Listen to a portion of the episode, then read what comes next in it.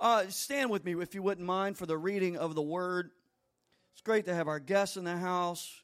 We are so grateful that you are here. And uh, if if you don't have a church home, you're looking for a church home. We would love for you to make Life Point your your church home. As we mentioned, as was mentioned, as Jeff mentioned, Life Point is all about Jesus, people, and mission.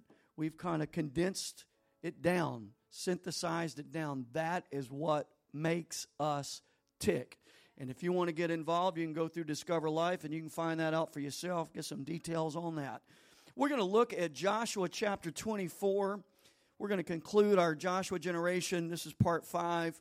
We're going to look at Joshua chapter 24, and we're also going to look at Psalm 103 in our reading today. We'll revisit Psalm 103 towards the end of the message but I want to read the first part of the 103rd Psalm, verses 1 through 3, and then we'll go to Joshua chapter 24. So, Psalm 103, verse 1. I've already quoted this today. Bless the Lord, O my soul, and all that is within me. Bless his holy name, and forget not all his benefits. Everybody say, forget not.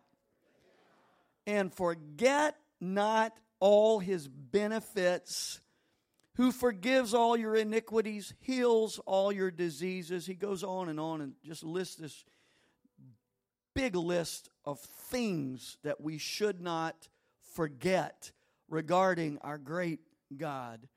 Now, Joshua 24, verse 14.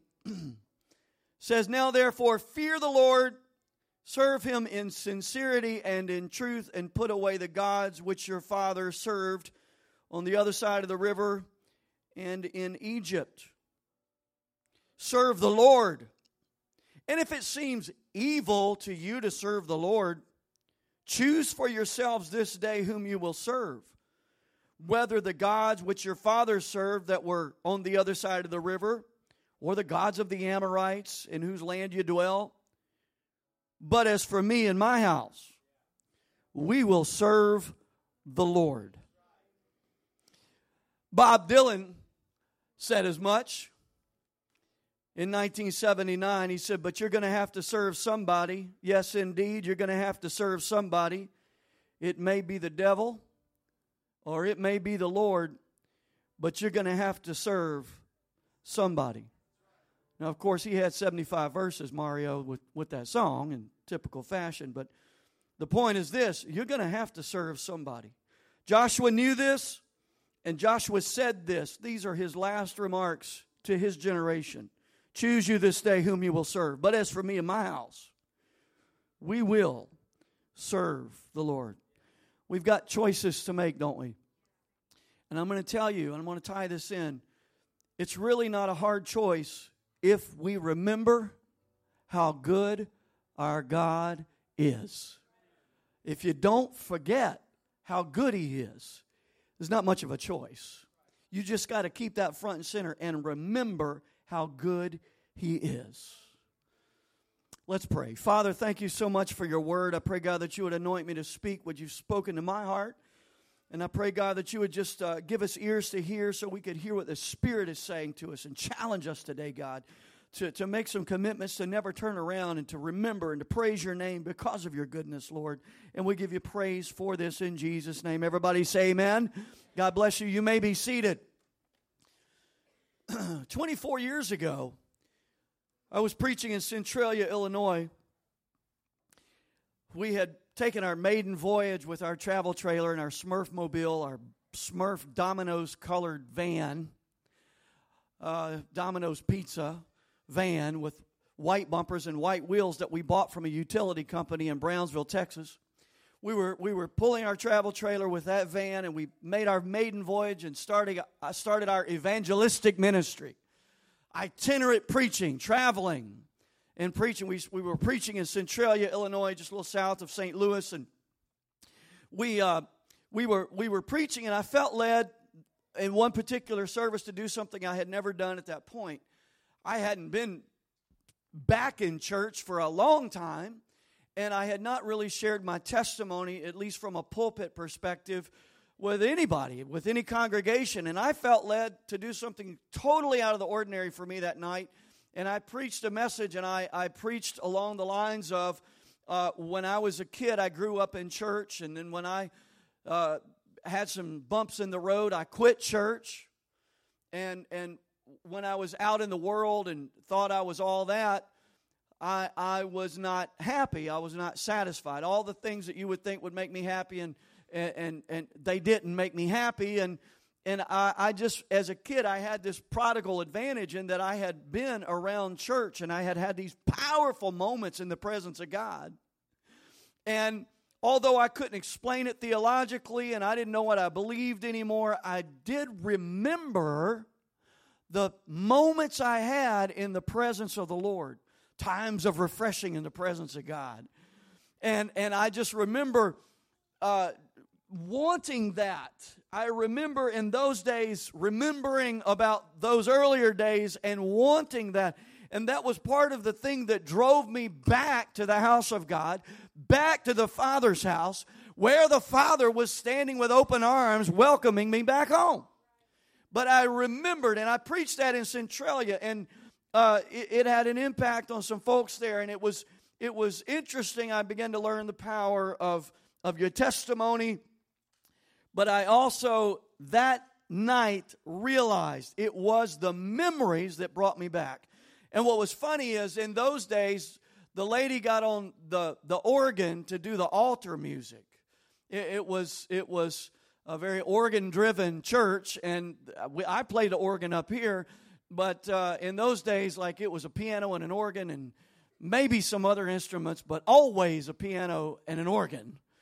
And so when I was giving my altar call, my conclusion, this, this lady, Sister Eskridge, came to the organ and began to play and sing, wail out this song that was from my memories, which was nostalgic for me way back then. And she started singing, Josh, you're smiling. She started singing, Roll back the curtain of memories now and then. Anybody remember that song? Anybody not remember that song? Man, it was this blast from the past. He starts blowing that song up, and it was this song about help me remember where you brought me from so I, I can go from here. Lord, don't let me forget. Roll back that curtain of my memory now and then so I can see once again where you brought me from. There is something so powerful about not forgetting and about remembering. It had been 30 years at our time of our reading here since the walls at Jericho had fallen. That's quite some time. That's like 1987 until now. The Moses generation had gone so far, but the Joshua generation was supposed to take it all the way. Conquest, conquer that promised land. They had the potential, they showed promise. And, brother, they were committed. We talked about this last week. 30 years earlier in, in 1987, you know, like 30 years prior, they had gone to Gilgal where they bought into the covenant. It was the circumcision, the commitment there. Closely, they followed after the ark of the covenant, the presence and the word of God. Miraculously, they crossed over Jordan. They marched around the walls of Jericho with a holy hush. They shouted before the walls came down, and then the walls came down, and they rushed over those fallen walls and spoiled the city. And through the 30 years after that, that Joshua generation conquered the promised land. God went before them. The holy angels of the Lord went before them. And, and, God even used hornets. The Bible says He sent hornets to go before them and drive out the inhabitants of Canaan. That's an interesting thought, isn't it? I hate hornets. You know, you've kind of got categories of bees. You got little dirt daubers and, and little, little, those little things that don't really do much. And then you've got red wasps. They're of the devil. You got little honeybees. They're okay. They sting a little bit. You got bumblebees. Ouch. They sting a lot. And, but you got some of those bumblebees that don't sting, and you got to figure that out, you know. And To me, they're all the same. It's like a snake. And then, you, then you've got hornets, which are next level. I remember deer hunting back in the day and walking through the woods, and I came across a tree and the whole bottom of the tree is a huge oak tree in north louisiana the whole bottom of the oak tree had been hollowed out and there were hornets going in and out of that tree and i was so tempted to take my 20 gauge shotgun with buckshot in it and just b- blow that tree apart if i would have had some kind of armor i might would have done it but i did not want the wrath of those hornets coming after me can you imagine the Canaanites? Here come the children of Israel, but before the children of Israel ever get there, here comes a swarm of hornets. And what do you do? How do you fight all the hornets? Here's what you do you run for your life. And so they're in their cities, minding their own business, and then here come all these hornets. And they, they just run for it and, and they're directed at the hand of God as here comes the Joshua generation. The hornets are going before them. It's amazing, right? They saw all of that. But at the place of their first victory, at Jericho itself, we begin to see cracks in the foundation of the Joshua generation. So, 30 years prior to this speech we read about, and it starts with one man, his name is Achan. Joshua said, Don't take any of the stuff from Jericho for yourself. It's not yours. Every bit of it belongs to the Lord. You see, Jericho was the first city of the conquest. It was, it was the first, and the first always belongs to the Lord. It's, it's like the tithe. And, and all the spoils of Jericho belonged to the Lord. Had any of the members of the Joshua generation taken what belonged to the Lord for their own personal use, then that individual, as well as their household, as well as the nation itself, would come out from under the protection of the blessing of the Lord, the umbrella of the blessing of the Lord, and they would be exposed to the curse. Proverbs 10:22 says the blessing of the Lord makes rich and he adds no sorrow to it, but in the curse there is not blessing and there is not richness and there is not joy. There is poverty, there is loss and there is sorrow. And Achan saw this good-looking Babylonian garment it was elaborate. It, it, was embroidered with silk and strands of gold. It was a garment fit for a king. It was royal, prestigious. It was Versace. It was Yves Saint Laurent. Now, notice I didn't say Eve Saint Amant. It's Saint Amant, but we say Saint Amant, right? It, it was this. This was Yves Saint Laurent Versace. It, it was it was something special. It was worth estimates go from ten to twenty thousand dollars. This was quite uh, a, piece of clothing, and Achan saw that it, it was it was awesome. And then there was this beautiful eight pound chunk of silver. The silver alone was worth over three thousand dollars in today's market, but it was perhaps uh, uh an, an artist had gotten a hold of it, a piece from Tiffany's. Maybe it was from Lane's up here in Gonzales, you know, the, the jewelry ninja, uh, most interesting jeweler in the world guy, right? Uh, it, it, had been, uh, you know, worked on, craftsmanship, and, and it was worth perhaps thirty to maybe $300,000. We're not sure. And then there was this wedge of gold. It weighed in at close to two pounds, but uh, the gold was worth at least $30,000, but it's, it's literally referred to as a tongue of gold, a tongue of gold. It was crafted, it was a work of art. It may have been worth close to half a million or maybe a million dollars itself. To Achan, this was too much bling bling that was worth too much cha-ching to pass up. And he refused to release it to the Lord. He decided to take it for himself. Now, this is fascinating to me because this is a man from the Joshua generation. This is a man 30 years prior to this speech we read about. This is a man who had just gone through the circumcision at Gilgal. This is a man who had just miraculously crossed over the swollen Jordan River. This is a man who had just marched around the walls of Jericho without saying a word. This is a man who had just shouted before the walls miraculously fell down. And this same man, right on the heels of that, sells God out for gold, sells his salvation out for silver. Same spirit that got a hold of Joseph's brothers, same spirit that got a hold of Judas selling the Savior for silver. Achan looked at this clothing from Babylon as being more significant and important to him than his walk with God. He was quickly, notice this, forgetting the God of his salvation. It was shocking because at the time, everybody else in the Joshua generation was remembering how good God had been and remembered the faithfulness of God. And they were walking, I mean, they were all in. They were sold out, giving God everything they had. But Achan was not on that train. I remember as a kid, we just got done with youth camps, which were amazing. And, and when I was a kid, I remember going to youth camps, and they were amazing back then. And I remember at a youth camp where God was speaking to me, and I was repenting and snotting and crying and just pouring my heart out to God and getting challenged to walk a deeper walk with Him and getting a call into ministry.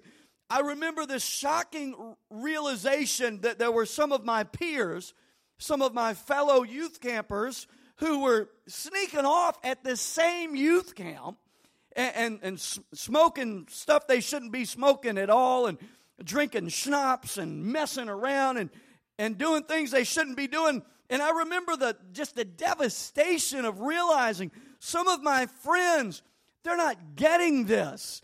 They're not plugging in. They're not remembering the goodness of God and, and, and the salvation of our Lord.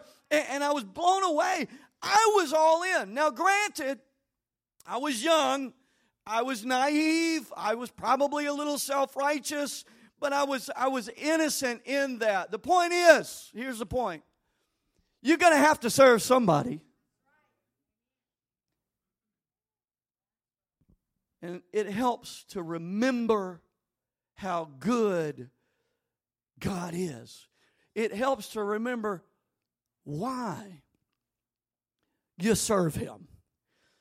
All that's in the world, the lust of the eye, the pride of life, the, the lust of the flesh, those are the things behind idols. I want to talk about idols for a moment.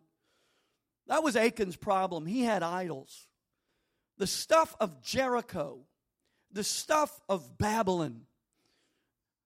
Those things were idols to Achan.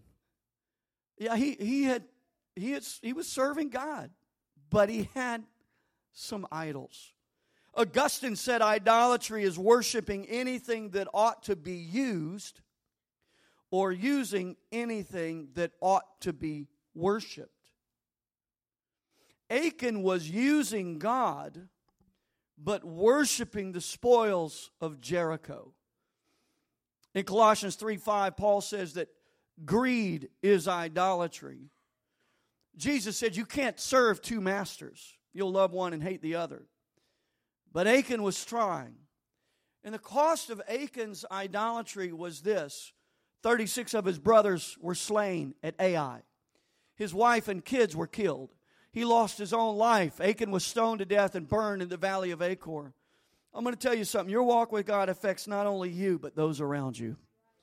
When you got idols in your life, don't think I can do this on my own. You're going to affect somebody else around you. And, and I would implore you remember how good God's been to you. Return back to the Lord. That stuff is going to fade away, brothers and sisters. All the stuff of this world is going to fade away, but the the the word of the of the living God will never pass away. We're we're part of a kingdom that's forever. This stuff's all going to burn up. What are you living for? You got to serve somebody. Uh, Galatians 5 9 says, A little leaven leaveneth the whole lump. So, what kind of effect did Achan have on the rest of his generation? 30 years is a long time. But it started with Achan. We've looked at this. It started with Achan, this, this, this outlaw. Maybe he became a hero, as outlaws tend to become, an underground icon to some symbolic rebel, the cool cat. He shook his fist in the air, resisted the system. How long would it take for the rottenness in Achan to affect the rest of his generation. Lately, I have been amazed looking at time in a little bit of a different perspective. I've been looking at time in, in the idea along these lines, uh, looking at it in terms of months, not years, but months. We have seasons, and in some seasons, we're under intense pressure. And in these seasons, we can change radically, quickly. Changes can be so radical that if you were to just look at the amount of change, you would think it takes years to go from point A to point B. But if you look honestly at the amount of time the changes took place, look at those changes with fresh eyes, often you see that the changes took place in just a matter of weeks and months. We tend to think in terms of decades, you know, the 50s, that innocent era, you know, happy days. The 60s, those turbulent sex, drugs, and rock and roll. The 70s, a continuation of that. But really, so much happened in months during those decades. The changes took place in intense weeks and months. You have the JFK assassination, November 22nd, 1963. You've got a lot that takes place after that. You have MLK's assassination, April 4, 1968. You have the summer of 69. You have the summer of love, and on and on. It, it, it, it's amazing when you see the events that transpired and the changes that took place in just the weeks and month, months following. It's like tracking a plague. Uh, I, I remember reading Richard Preston's gripping bestseller, The Hot Zone. He tells the story of the origins of the Ebola virus the Marburg strain was linked to an obscure cave where elephants, one of the few places on the earth where elephants go into caves and, and mine for salt and, and, find minerals with salt. And it's a cave known as Kitum Cave. Uh, I've got a couple of pics here. It's the entrance of the cave. Uh, here, the just just unassuming a cave. You can go inside. You can see it open up. It's it's much larger the cave wasn't the problems, it was what was in the cave. It was the guano that came from these cats right here. Those are not cats, actually, they're bats. And uh, the, the bats were, were the problem because there was a virus that, that was relatively unknown. It began to ravage through the interior of Uganda and, and, and, and move through airplanes and modern travel into the city, where eventually it threatened the entire African subcontinent. It, was radical, uh, radical. It was the, the drama is, is intense, but it all took place in a matter of months. There was a more recent outbreak over there. It all took place in a matter of months. On a lighter note, on a lighter note, in fashion, uh, there was a day when this was the thing, right?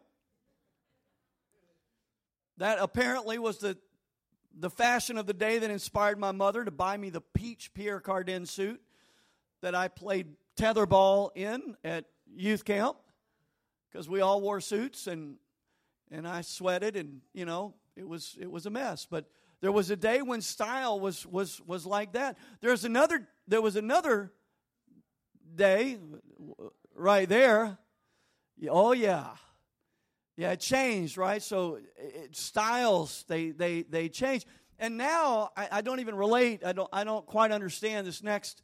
Yeah, this stuff. Styles change, and we look at these and we think, "Wow, man, look at the eras." But you know what? It's really a matter of months, and it all changes. The older I get, the, the more I realize the suit I haven't worn in a couple years that I'm going to pull out is totally out of style now. I, did, I didn't know that as a kid, but, but things change so quick. When we were at youth camp, I was sitting on the front row next to Sister Harper. I don't know if any of you know her, but Randy Harper's wife, Sister Harper, uh, she's sitting there and she's hilarious. She's a funny, funny lady. And, and there was a youth committee member that works on staff at, at the youth camp, and I, I will, he will remain anonymous. I will not mention him. But he comes out like a boss out of the green room and he's in a suit and tie. But it, and it wasn't, it was not Brendan. It was not Brendan because he's on the youth committee too. But he comes out of the green room like a boss and he's in a, a coat, a, a suit coat that is way too small for him.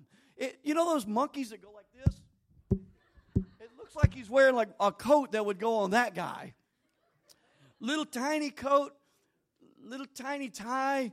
He's, he's got little tiny pencil pants on that, that are way too short for him. And he's got these big old long pointy elf shoes on. Now, listen, if you dress that way, that's so cool, right? Praise the Lord for it. I'm not trying to cut you down.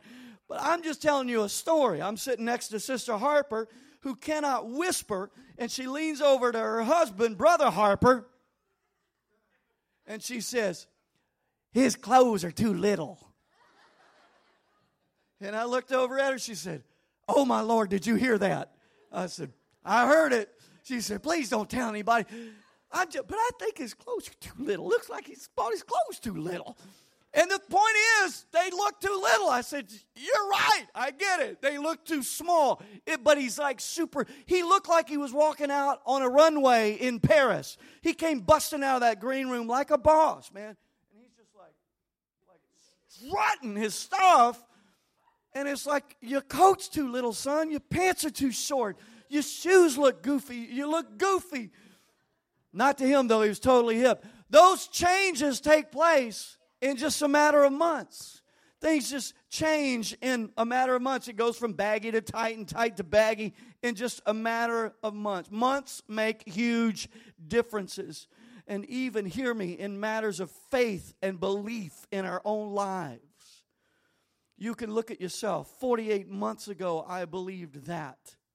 Now I believe this. Maybe it's a good change, maybe it's a bad change. 32 months ago, I treasured that. Now I treasure this. And that is junk to me now. Maybe it was a good change. Maybe it was a bad change. 14 months ago, I swore I'd never do that. Now I do that all the time. Eight months ago, I love going to church. Now I don't want anything to do with church. Six months ago, I love worshiping God. Now I don't want him give him the time of day. Radical change takes place in a matter of months. Trends t- tend to go in hours and days, but they're revealed in months and they become shocking in just a matter of years. After the Achan debacle, how long was it until someone else in the Joshua generation? started going the wrong direction. Was it three months? Was it 10 months? Was it 28 months? Was it 42 months? Was 118 months? We don't know, but we do know this. By the time we get 360 months into the conquest of Canaan, that's 30 years after Achan. Many, everybody say many, of the Joshua generation were bowing the knee in worship to Babylonian gods, to the Babylonian moon god Sin, and other gods, and the pantheons of Egypt and Mesopotamia and other places. Like, like social upheaval, like Ebola, like bad fashion, they were doing what they swore they would never do. And these were not new gods. I mean, the Solomon had it right when he said there's nothing new under the sun. I remember when I lived in Nashville, thought I was being so radical, and I became a vegan uh, almost 30 years ago. I was going to become Mr. Vegan and thought I was just out there, man. And today, kids are like, I'm radical, I'm vegan. I was radical and I was vegan until I realized those bean sprouts I was eating had the life force in them as well and I realized I would rather eat beef with the life force than bean sprouts every day with the life force. If I'm going to eat the life force in anything, that, I'm sorry, I'm going to leave that poor old plant alone and I'm going to go to Mr. Cow or, or what. And I don't want to be offensive to anybody, but I'm just saying there ain't nothing new under the sun. And so these gods they had turned to recently, they were old gods. Joshua mentions it, Terah on the other side of the river, the Egyptians. These people have been worshiping these gods for thousands of years. Nothing new under the sun. But it all started undoubtedly in a matter of months. And it grew and it grew and it grew. And now there was a need not for personal repentance or family repentance, but national repentance. In our reading, Joshua's 1,320 months old. 1,320 months old. That's 110 years old. He followed God most all of his life. And he's fading off the scene. And he starts laying down some truth. These are his last words Choose for yourselves this day whom you will serve. He said it's gotten to the point that some of you think it's evil to serve the God that I serve. If you think that's the case, so be it. But if you realize, if you'll remember His goodness, and He tells stories about it, then choose for yourself this day whom you're going to serve. As for me and my house, we will serve the Lord. He was saying that the journey of a thousand miles starts with the first step. Uh, one writer in the Bible said, Despise not the day of small beginnings. It started with a choice that day. You've got to choose today who you're going to serve. Days turn into weeks, weeks turn into months, and months turn into years. The devil understands if he can get your days, he can get your weeks, and he can get your months, and he can get your years.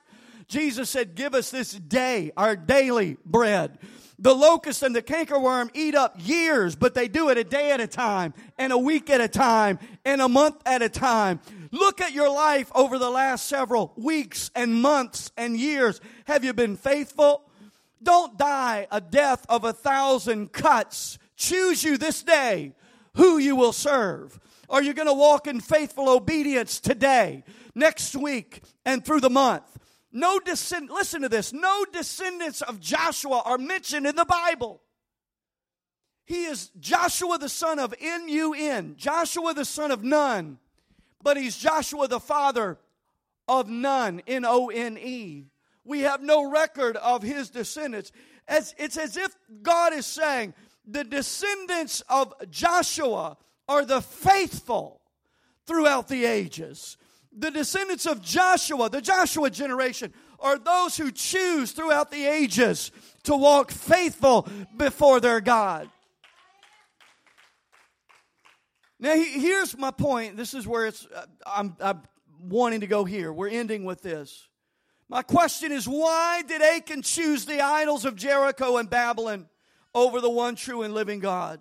Why did many of the Joshua generation fall away during the reign, so to speak, the, the governance of Joshua. We could say they left their first love. We could say they chose the easier way. We could say it was peer pressure. But those idols in Joshua 24, Sin, the moon god, which was associated with fertility, Ashtart, the Baals, the pantheon of Babylon, they involved child sacrifice. It wasn't really an easy way. Achan ended up paying the price, losing his kids. It wasn't an easy way. I'll tell you the reason why that generation faltered. And this is a word for us. I'm telling you, I felt this in prayer Monday night a week ago. I felt this is a word for us. The reason they faltered was because they forgot how good God was to them. And I want to admonish you today don't forget, bless the Lord, oh my soul, and all that is within me. Bless his holy name. Bless the Lord, oh my soul, and forget not all his benefits. We've got to remember the benefits of the Lord. Fish, check this out. Fish are notorious for having a short memory. I've got a picture of one right here. Here's a big old red right here. Listen, it's been said that fish have a six second memory. Others have said a three second memory. And it goes like this it's anecdotal. The reason why is because you get in a school of fish, you throw out a hook, and, and you reel in a fish, and three seconds later, the other dumb fish forget about it. And they bite the hook and they get caught, you know?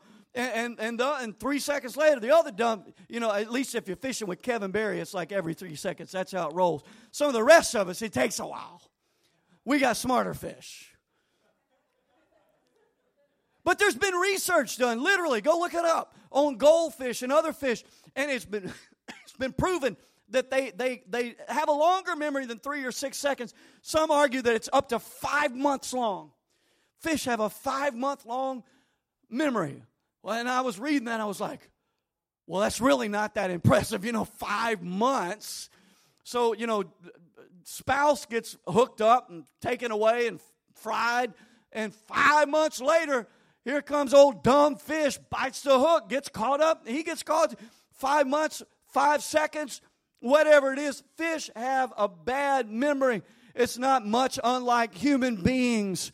When we see the suffering and maybe we've experienced the suffering of not living for God and serving these idols outside the house of God, grabbing a hold of stuff and putting the dollar bill ahead of our relationship with God, chasing a dollar bill, doing things we shouldn't do just because we, we, we forget we understand the suffering, but how soon we forget. The writer said that a pig goes back to his pigsty and that a dog returns to his vomit. We forget how good God's been. And I want to admonish us today. We need to remember. Our memory needs to go beyond just a few seconds or a few weeks or a few months. You got to choose every day. I remember where you brought me from, Lord. I'm not forgetting where you brought me from, Lord. I'm going to put one foot in front of the other and I'm going to bless you at all times. Can you give him some praise right now? God has brought us a long, long way. In Joshua generation, we are susceptible to forgetting how far He's brought us and making some stupid decision that derails our family and sends them in the wrong direction. You need to make it up in your mind right now. For me and my house, we will serve the Lord. We will bless the Lord at all times. We will remember His goodness in his kindness. Can you give him some praise right now? Thank you, Jesus.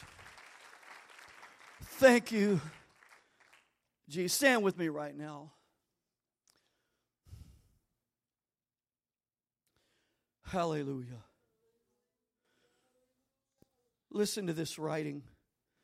This is a perfect psalm. Psalm 103.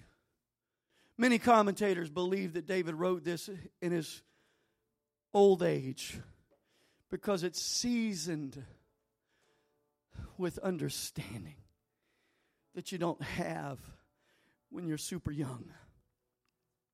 Bless the Lord, O my soul, and all that is within me. Boice says this about that opening volley. What a rebuke to much of what passes for praise in our assemblies. We come to church, but we leave our minds at home. We hear of God's grace, but our hearts have been hardened by a critical spirit. Morgan says of that, and I, I, just feel compelled to share it with you. We hear of God's grace, uh, the, the one value of these opening words is that they show us that worship is not involuntarily uh, involuntary or automatic. It calls for the coordination of all our powers. The sanctuary is not a lounge or a place of relaxation. David was saying, Bless the Lord, oh my soul. Bless his holy name. Bless the Lord, O my soul, and forget not all his benefits. Listen, here he goes. Who forgives all your iniquities, who heals, Jane, all your diseases, who redeems your life from destruction, who crowns you with loving kindness, who satisfies your mouth with good things so that your youth is renewed like the eagles.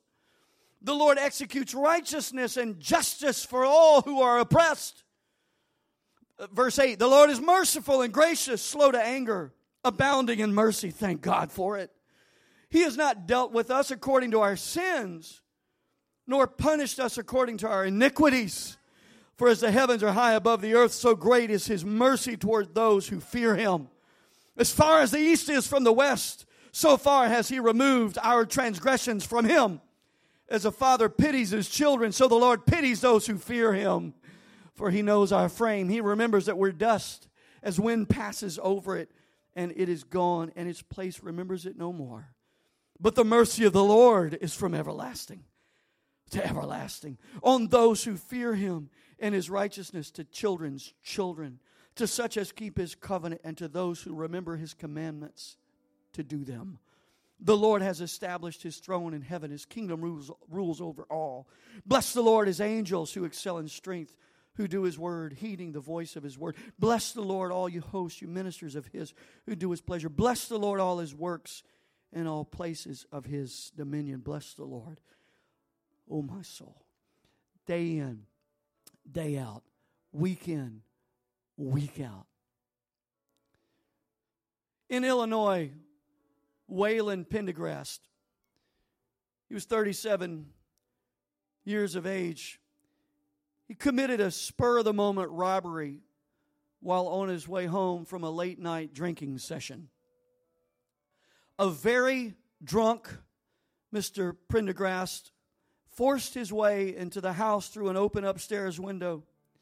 He filled his suitcase with cash and valuables before setting the living room on fire to cover his tracks. He then escaped out of the back door and made his way home, chuckling as he went. Only as he turned the corner into his own street, however, did he discover three fire engines outside his own house. And he realized in his drunkenness he had, in fact, burgled and burned his own property. And he said, I had no idea I had so many valuable possessions. I'm going to tell you something, Joshua generation. God's been good to you. You don't need to forget it.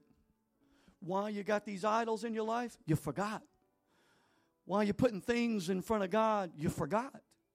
You don't deserve nothing you don't deserve, you deserve to go to hell. You and me both.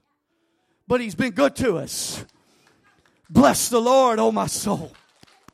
That's why we sing what we sing. That's why we shout like we do.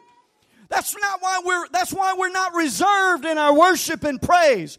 We're trying to remember I don't deserve anything, but he's given me everything. So with all that is within me, bless his holy name. Hey, I live hard for the devil. I'm going to live hard for God. I hadn't forgotten. I hadn't forgotten. He's been too good for me, to me. He's been too good to me. When I think of his goodness and all he's done for me, I'm going to shout it out. We've got a lot of valuables. I can tell you he forgave us. I'm going to tell you he healed us. I'm going to tell you he crowns us with loving kindness. I'm going to tell you his mercy is everlasting. I'm going to tell you he's not dealt with us as we deserve, but he's dealt with us according to his mercy. As a father pities his children, he pities us. He understands we're just dust. The bottom line is this the Joshua generation, they forgot. And man, it ended up crushing them. My prayer is it doesn't crush us, but we remember. Amen. If you'll bow your heads with me right now.